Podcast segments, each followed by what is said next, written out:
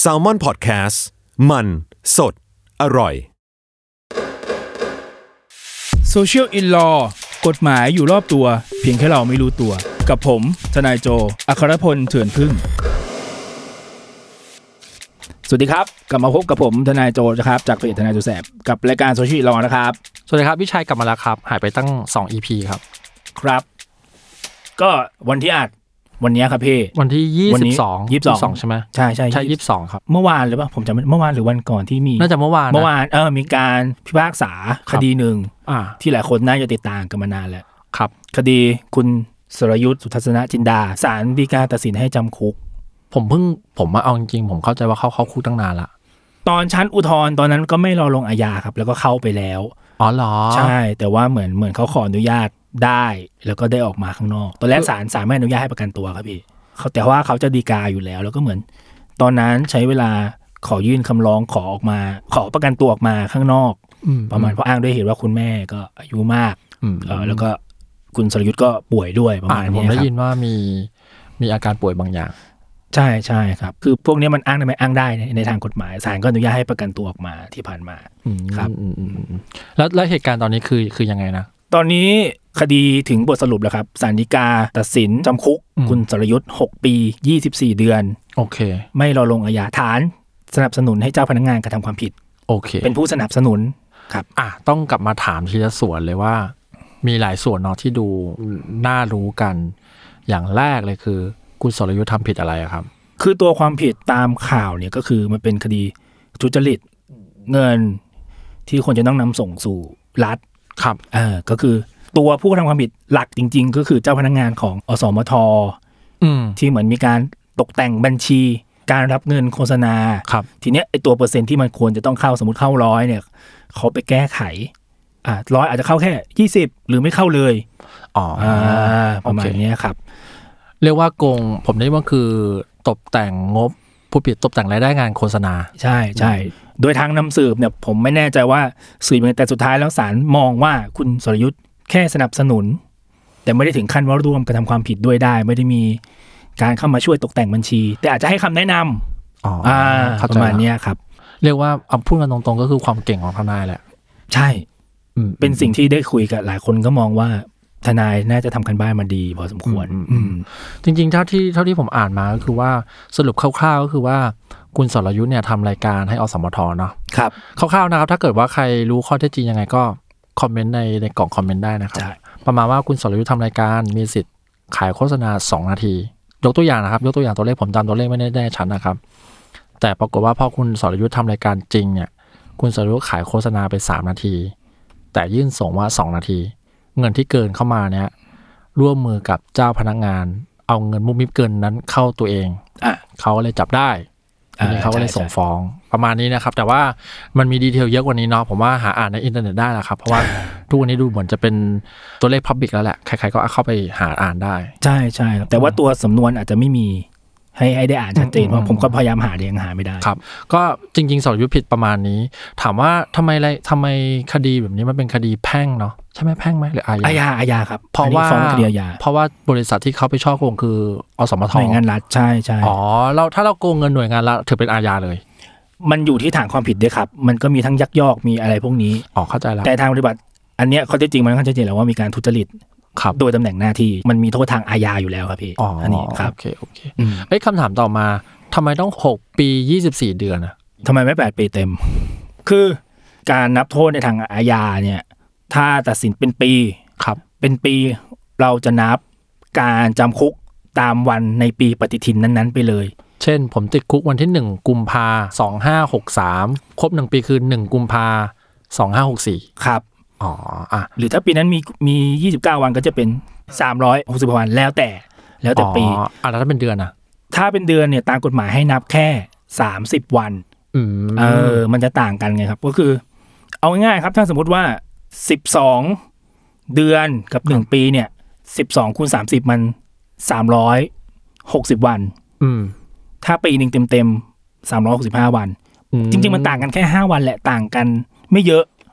อ๋อเข้าใจ ในทาง ละ ปฏิบัติจริง แต่ในมุมกฎหมายก็คือ มันเป็นคุณกับตัวจำเลยมากกว่า เพราะว่า มันเป็นหลักคิดในเชิงอาชญาวิทยาครับ การเอาคนเข้าคุกมันเหมือนการลิดรอน อืม สิทธิ ห้าวัน ชีต ก็มี ของเข ค่าแหละ ถูกครับพี่ อืม เขามองว่า ติดคุกน้อยลงแม้แต่วันเดียว มันก็ดีกว่า อื ประมาณนี้มันก็เลยเป็นที่มาของการนับแบบนี้ โอเค ดังนั้นคุณสรยุทธ์ติดคุกคือ 6 ปี ครับ กับอีก 30 วันคูณ 24 ครับใช่ โอ ใช่ เค โอเค มันก็ต่างกันแค่สิบวันผมลองคิดลงเพจให้ลูกเพจได้ดูแล้วว่ามันที่จริงมันต่างกันแค่นี้แหละ แล้วแล้วการคิดมันมีอยู่ในกฎหมายจริง อืม ๆ แต่เพียงแต่ว่ามันก็ไม่ได้มีการเผยแพร่ความรู้พวกนี้สักเท่าไหร่ที่ผ่านมา คือพอมีข่าวแนวเนี้ยทุกคนก็จะตั้งคำถามเดิม ตลอดเวลา อืมอืม ว่าทำไมไม่เอาเดือนมารวมการล่ะอะไรแบบเนี้ย อ๋อ ครั เข้าใจแล้วครับ เอออืม เอ้ยคำถามต่อมาที่ผมมาอ่านเจอแวบๆว่า มีคนคาดการณ์ว่าคุณสรยุทธ์อาจจะติดคุกประมาณ 2 ปีแล้วได้รับการประยาโทษหรือว่าได้รับการลดโทษอ่ะเอ้ยอยากรู้ต่อมาว่าไอการลดทงลดโทษหรือว่าอะไรพวกเนี้ยใครเป็นคนตัดสินนะครับ ต้องไล่แบบนี้ครับพี่ลดโทษประเด็นลดโทษก่อนที่หลายคนสงสัยลดโทษเนี่ย เป็นสิทธิ์ที่ได้รับโดยอัตโนมัติเลยนะพี่ อ๋อเหรอทำไมครับ กรมราชทัณฑ์เขาก็จะดูว่าคุณเป็นนักโทษชั้นไหนยังไง ส่วนเออมันจะเป็นนักโทษชั้นดีเยี่ยมชั้นดีพวกเนี้ยครับ ถึงจะมีสิทธิ์เข้าข่ายได้รับการลดโทษขึ้นอยู่การประพฤติตัว อืม ในเรือนจำว่าคุณทำยังไงช่วยงานเรือนจำหรือเปล่า อืม ออกไปบำเพ็ญประโยชน์อย่างที่เราเห็นอะไรอ่ะ นักโทษออกไปลอกท่อข้างนอก อืมอืม นั่นก็คือการไปเป็นประโยชน์ของเขา มันก็จะมีผลเรื่องการเป็นชั้นนักโทษ ชั้นดีชั้นเยี่ยมอะไรประมาณเนี้ยครับ ซึ่งอันนี้เป็นสิทธิ์ ซึ่งเกณฑ์ในการลดโทษคือกรมราชทัณฑ์เป็นคนดูแลหมดเลย ใช่ ซึ่งอันนี้แหละที่มันเป็นปัญหาที่หลายคนมองว่ามันไม่โอเค ยังไงครับ พอมันเป็นสิทธิ์ที่ทุกคนได้อย่างเท่าเทียมใช่ไหมครับ ครับ ทีนี้มันก็จะมีนักโทษร้ายแรง บางรายที่ออกมาก่อนกำหนดเร็ว อืม กว่าโทษที่ควรได้รับแล้วสุดท้าย ออกมาก่อความผิดซ้ำอะไรแบบเนี้ยครับ ซึ่งอย่างล่าสุดที่เลที่เราเห็นข่าวกันไปก็คือ คุณสมคิด คุณ ปะ สมคิด อืมอืมอืม ใช่ ซึ่งมันก็เลยเกิดคำถามกันขึ้นมาเยอะ ซึ่งท้ายกรมราชทัณฑ์เขาก็ออกมา รับสภาพความผิดว่า เออ คิดว่าเกณฑ์ของการลดโทษ มันคงมีปัญหาจริง ๆ แหละ อ่าเรียกว่า เราไม่ควรจะวิเคราะห์ฝ่ายเดียวไหม ใช่ เราควรจะมี ใช่ มีฝ่ายสังคมศาสตร์หรืออะไรไม่ก็ไปคุยกับเขาหน่อยหรือเปล่าอะไรอย่างงี้ใช่ปะ คือที่มีคนเคยเสนอกันเมื่อนานมาแล้วเนี่ยเขามองกันว่ามันควรมีฝ่ายยุติธรรมก็คือศาลหรือกระทรวงยุติธรรมเข้าไปมีส่วนร่วมเพิ่มเติมด้วยไหมในกระบวนการพิจารณาเรื่องการลดโทษต่างๆ ของนักโทษพวกเนี้ยครับ ถ้าสมมติเป็นคดีร้ายแรงหรือเป็นภัยสังคมมันไม่ควรได้สิทธิ์นี้ไหมอะไรแบบเนี้ย อ๋อ เออ หรืออาจจะได้สิทธิ์ยากขึ้น ใช่ครับ ประมาณนี้เพราะที่ผ่านมาพอให้กรมราชทัณฑ์พิจารณาพูดกันตรงๆว่าเราคนนอกเราก็ไม่ทราบว่าหลักเกณฑ์ของมันคืออะไรยังไงบ้าง นอกจากเรื่องว่าต้องเป็นนักโทษชั้นดีชั้นเยี่ยม แต่ถามมันเกิดปัญหาในสังคมจริงๆไหมเกิดปัญหาแน่ เราจะเห็นนักโทษ คดีข่มขืน ออกมาก่อคดีซ้ำเดิม พอออกมาเร็วกว่ากำหนดอะไรแบบเนี้ยเสมอ อืมอืม อืมซึ่งมันก็เลยเป็นที่มาของ พอคดีคุณสมคิดเนี่ยมีปัญหาเยอะเนี่ย เหมือนตอนนี้มีแนวคิดแล้วว่า คงต้องดึงศาลเข้ามามีส่วนร่วม อ่าเข้าใจ เพราะเพราะจะต้องบอกให้ผู้ฟังเข้าใจก่อนเดี๋ยวว่าหลายคนจะเข้าใจว่าการลดโทษพักโทษนู่นนี่นั่นเนี่ย กับนักโทษเนี่ยศาลมีส่วนร่วมด้วยศาลพ้นอำนาจตั้งแต่คำพิพากษาถึงที่สุดไปแล้วครับ ก็ไม่เกี่ยวกับสาระ ใช่หลังจากนั้นคือราชทันล้วนๆแล้วนะต้องบอกนี้ แต่หลายคนจะชอบด่าศาลว่า อะไรลดโทษอีกแล้ว อ่าอ่า เออ เข้าใจ ซึ่งอันนี้ต้องแก้ความเข้าใจผิดก่อน ผมก็เพิ่งเขียนลงเพจไปว่า ต่อว่าศาลไม่ได้นะครับ เพราะว่าขั้นตอนมันเลยไปแล้ว ถ้าจะมีปัญหาตอนนี้ผมก็มองว่ามันคือราชทันนี่แหละ โอเค เอ โอ อ เค ที่จะต้องแก้ปัญหาตัวเอง สรุป ครับ คือ การลดโทษ ครับ เป็นเรื่องของราชทัณฑ์ไม่เกี่ยวกับศาล ใช่ อืมอืม อ่า อีกประเด็นหนึ่งที่พี่วิชัยพูดเมื่อกี้คือพักโทษ ครับ พักโทษไม่ได้เป็นสิทธิ์ พักโทษจะพิจารณาเป็นรายๆไปครับพี่ พักโทษไปลว่าอะไรอ่ะ กลับไปอยู่บ้านแป๊บหนึ่ง เนี่ยเหรอ ใช่ป่ะ เหมือนได้ออกมาใช้ชีวิตข้างนอก ก่อนจะครบโทษจริง ๆ อย่างนั้นอยู่อยู่บ้านไหม่ใช่ก็ใช่ได้กลับไปอยู่บ้านครับแต่ว่าอันนี้มันมีเกณฑ์ครับพี่ เขาจะดูว่าหนึ่งเลยติดคุกมาแล้วหนึ่งในสามสมมติถ้าหกปี สมมติหกปีก่อนนะตัดง่ายหกปี ติดมาแล้วสองปี เขาก็จะมาดูว่านักโทษคนนี้ เป็นนักโทษชั้นไหนยังไงบ้าง พฤติกรรมเป็นยังไงควรได้ รับการพักโทษไหม อืม เหตุที่พักโทษเนี่ย บางเคยมีคนมองว่าเรือนจำมันล้นไงครับ ต้องใช้คำนี้นะ บ้านเราผู้ต้องขังเยอะ แต่เรือนจำไม่ได้ใหญ่โตหรือเพียงพอกับ อืมอืม ปริมาณ ครับ เขาก็พยายามจะแบบ ระบายคนแหละ อ่ะถูกต้องครับพี่ ง่าย ๆ เลย หลักการของเขาเลยคือการ เออ คนนี้คงออกมาแล้วคงไม่มีอะไรหรอกก็จะได้พักโทษออกมาข้างนอก ทำไมแย่จัง เข้าใจแหละ แต่ไอคนดีๆก็มีนะ อย่างอย่าง เข้าใจ หลายๆคดีที่เราเห็นบางคนก็ออกมาก็ไปบวชหรือกลับเนื้อกลับตัว อืมอืม เป็นคนดีอะไรก็ว่ากันไป แต่เรื่องนี้มันก็พูดยากเนาะเพราะว่าคนดีๆ เราจะไม่ได้ยินข่าวเขาอะ ใช่ คือออกมาก็เงียบไปก็จบ แต่พอมี ใช่ ข่าวเมื่อไหร่เขาก็จะเหมาว่าเขาว่าอย่างนี้ง่ายอะเนี่ยเขาอาจจะแบบปล่อยมาแล้วแบบสองร้อยคน แต่มีปัญหาหนึ่งคน คนก็จะไปจับคนที่มีปัญหาน่ะ แต่เรื่องพระโทษมันยังเป็นเรื่องไม่ไม่กี่ปีที่ผ่านมาครับ แต่ว่าส่วนตัวผมยังไม่เคยได้ยินข่าวว่า นักโทษที่ได้รับการพักโทษกลับไปก่อคดีนะ อ๋อ เออ ตอนนี้มันที่มีมีปัญหาจริงจังก็คือพวกที่นี่แหละได้ลดโทษออกมา เอ้ยเดี๋ยวนะ ผมต้องงงอีกทีลดโทษกับพักโทษมันไม่เหมือนยังไงวะมันมันควรจะเหมือนกันปะลดโทษจากสมมติลดโทษสิบปีลดเหลือห้าปี ลดโทษ มันก็มีลดเป็นวันลดเป็นปีพวกเนี้ยครับเป็นเกณฑ์ของราชทั อ่า ณ น ฑ์ แล้วพักโทษอ่ะ พักโทษพักโทษเนี่ยผมผมไม่แน่ใจเรื่องเกณฑ์ของของเรือนจำว่ามีแนวทางการปฏิบัติต่ออย่างไรบ้างนะ ครับ ถ้าคุณก่อคดีหรือมีเหตุคุณก็ยังต้องกลับมาติดต่อไงครับพี่โทษมันยังไม่ได้หายไปนะ อ๋อ โทษมันยังอยู่ต้องบอกแบบนี้ แต่คุณถูกได้รับอนุญาตให้ไป ให้ออกมาใช้ชีวิตข้างนอกได้ โอเค เออ แต่ลดโทษเนี่ยก็คือติดครบแล้วเหมือนสมคิดนะครับ อ๋อ คดีสมคิดก็คือติดคุกจนครบแล้ว โอเค ถือว่าออกมาก็ออกมาใช้ชีวิตปกติ แต่พักโทษเนี่ยโทษคุณยังอยู่นะ อืม เพียงแต่ว่าคุณได้สิทธิ์ในการออกมาใช้ชีวิตข้างนอก แล้วคุณคุณมีสิทธิ์ถูกเรียกกลับไปอยู่ ใช่ประมาณนี้ครับ อืม แสดงว่าถ้าผมทำผิด ผมจำคุกจำคุกห้าปี ครับ เอ้ยพูดผิดสิบปีง่ายๆเนาะผม ครับ ถูกพักโทษห้าปี ครับ ผมก็ออกมาข้างนอก มันมีเกณฑ์ไหมว่าให้ออกมาใช้ชีวิตข้างนอกนานแค่ไหนอ่ะ โอ้อันนี่ผมไม่ทราบเกณฑ์ของเรือนจำเลยครับ อ่าๆๆก็แล้วแต่ปะ แต่ในทางปกติผมว่าเขาก็เหมือนให้ออกมาอยู่จนจนครบได้เลยนะเพราะหลาย ๆ คดี ถ้าให้ย้อนกลับไปจะมีอะไร นักโทษการเมืองท่านหนึ่งที่ไปบวชพระ ผมจำชื่อเขาไม่ได้ อืม นั่นก็ได้พักโทษออกมา อืม เออแล้วก็มีคดีที่คุณหมอ คดีคุณหมอพัสพรนะครับ การออกมาเขาต้องถูกกักบริเวณอะไรนี้ด้วยปะ ไม่ไม่ครับ แต่อาจจะต้องมีไปรายงานตัว อ๋อ อ่า อ๋อผมเข้าใจละอ่าง่ายๆลองลองสรุปง่ายๆ คือถ้าพักโทษอ่ะ คุณยังต้องการไปรายงานตัวอยู่ ใช่ เรียกว่าไม่ได้มีอิสระร้อยเปอร์เซ็นต์หรอก อาจจะออกนอกประเทศไม่ได้ ประมาณนั้นครับ คือ แต่ ถ้าจะสมมติจะไปใช้ชีวิตที่นี่ก็ต้องแจ้ง อ่าเข้าใจเข้าใจ อ่าประมาณ ต้องไปรายงาน เนี้ยครับ ตัวเป็นประจ ใช่ใช่ ำ มัน เรียกว่า จะมี รายอาทิตย์หรือรายเดือนก็แล้วกันไป มันก็คือมีการควบคุมตัวคุณอยู่นะ อ่าโอเค ว่าชีวิตของคุณเป็นยังไงบ้าง ปกติต้องมาราย ดี งานตัว ไหมถูกครับ แต่ถ้าเกิดว่าลดโทษคือไม่ต้องรายงานตัวอะไรละ เพราะถือว่า จบ ค กัน ดีจบไปแล้ว โอเค เข้าใจแล้วครับ เออ อันนี้ ประมาณนี้ เคลียร์ละโอเค ประมาณนี้ครับ แต่หลักเกณฑ์พิจารณาเราไม่ทราบจริงๆเพราะว่ามันเป็นเรื่องราชทัน ครับ พยายามหาข้อมูลแต่ก็ยังหาไม่เจออ มอืม เออ เอ้ยพี่โจแล้วอภัยโทษอ่ะ อันเนี้ยเป็นสิ่งที่หลายคนเข้าใจผิด ทุกคนจะคิดว่าทุกวันสำคัญจะมีการลดโทษให้เสมอ อภัยโทษให้เสมอ เออ มีการพยโทษให้เสมอ อืม ซึ่งอันเนี้ยผิดต้องบอกแบบนี้ การอภัยโทษเนี่ยมันต้องมีพระราชกำหนดออกมา ก็คือกฎหมายที่ออกมาโดยเฉพาะในวันนั้นๆ ในโอกาสนั้นๆนะครับ ประมาณนี้ เรียกว่าแรนดอมแหละ ถูกครับพี่มันคือการสุ่มล้วนๆ แล้วไม่ใช่ว่าจะลดกับทุกโทษด้วย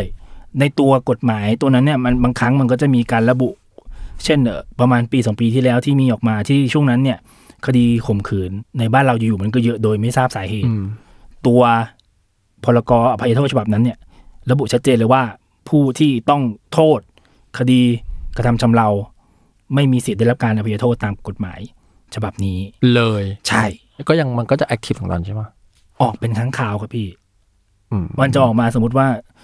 วันนี้เอออะไรวันพ่อให้ลดโทษนักโทษ ชั้นนี้ชั้นนี้คนที่เคยติดมาแล้วห้าปีให้ออกได้เลยอะไรแบบเนี้ยครับ อ๋ออ อ่า แต่ว่าก็คือเฉพาะการแค่วันนั้น เอ้ยเดี๋ยวนะอภัยโทษคือ เรียกว่าถ้าติด 20 ปี ติดมาแค่ 2 ปีก็ก็มีสิทธิ์ได้รับการอภัยโทษมาหาหรือว่าเขามีเกณฑ์ของเขา ๆ มันจะมี มี เกณฑ์ของเขา อ๋อ ว่า โอเค นักโทษต้อง โอเค ติดมาแล้วกี่ปี อ่า เป็นนักโทษชั้นใดบ้าง แต่ก็จะมีข้อยกเว้นอย่างที่เราคุยกันครับ เช่น คดียาเสพติด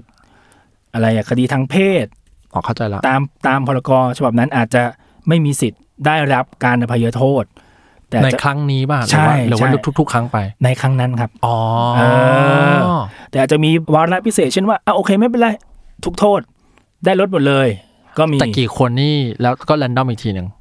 ทางราชทัณฑ์จะจะจัดการรายชื่อขเข้าใจองเขาเอง เข้าใจ ประมาณเนี้ยครับ ก็คือสาระสำคัญคือการอภัยโทษเนี่ยมันไม่ได้เกิดขึ้นเฉพาะวันสำคัญ มันแรนดอมกว่านั้นแหละ แล้วแต่วาระ อืมอืมอืม แต่เนี่ยคืออภัยโทษรวมครับมันยังมี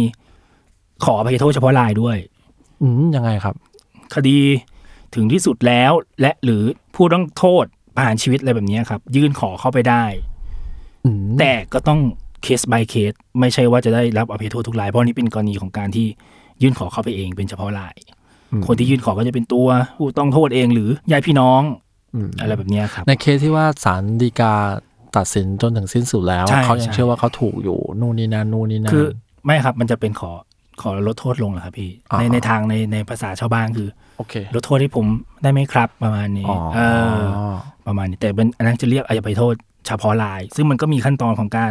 ยื่นเรื่องของการพิจารณา อืมอืมอืม ค่อนข้างยากในชีวิตทำงานผมยังไม่เคยเห็นนะ ส่วนตัวยังไม่เคยเห็น แต่ไม่แน่ใจว่าในทางปฏิบัติจริงคนอื่นเคยเจอหรือเปล่าไอ้เรื่องเอ่ออภัยโทษเฉพาะรายเนี่ย อืม แต่ส่วนตัวผมก็เห็นแค่การอภัยโทษล็อตใหญ่อย่างที่หลายคนเห็นงาน แต่ว่า ใหญ่นี่ใหญ่แค่ไหนอะ บางฉบับไม่มีข้อยกเว้นเลยพี่ลดให้กับทุกโทษ อ๋อแปลว่าวันนี้แปลว่ามันอาจจะมีครั้งหนึ่งที่เรือนจำนักโทษถูกลดโทษแบบห้าร้อยคนเนี่ยเหรอ อืมก็เป็นไปได้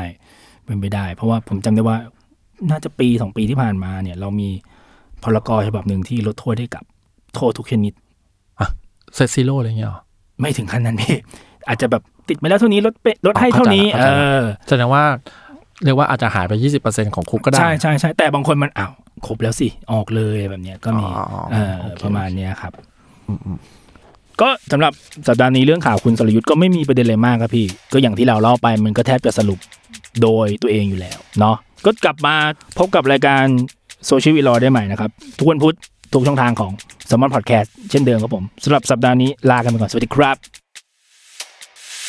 ช่วงเปิดประมวลกับทนายตัวแสบ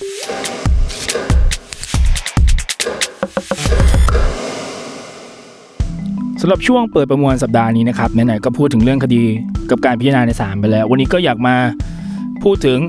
ศาลในประเทศไทยในการพิจารณาคดีเนี่ยอย่างที่หลายคนอาจจะได้ยินว่าศาลชั้นต้นศาลอุทธรณ์ศาลฎีกาสรุปอะไรใหญ่กว่ากันทำงานกันอย่างไรบ้าง ก็เอาง่ายครับทุกคดีแพ่งอาญาพวกนี้เนาะที่เราอยู่ในชีวิตประจำวันเนี่ยตอนถูกฟ้องครั้งแรกมันอยู่ที่ศาลชั้นต้น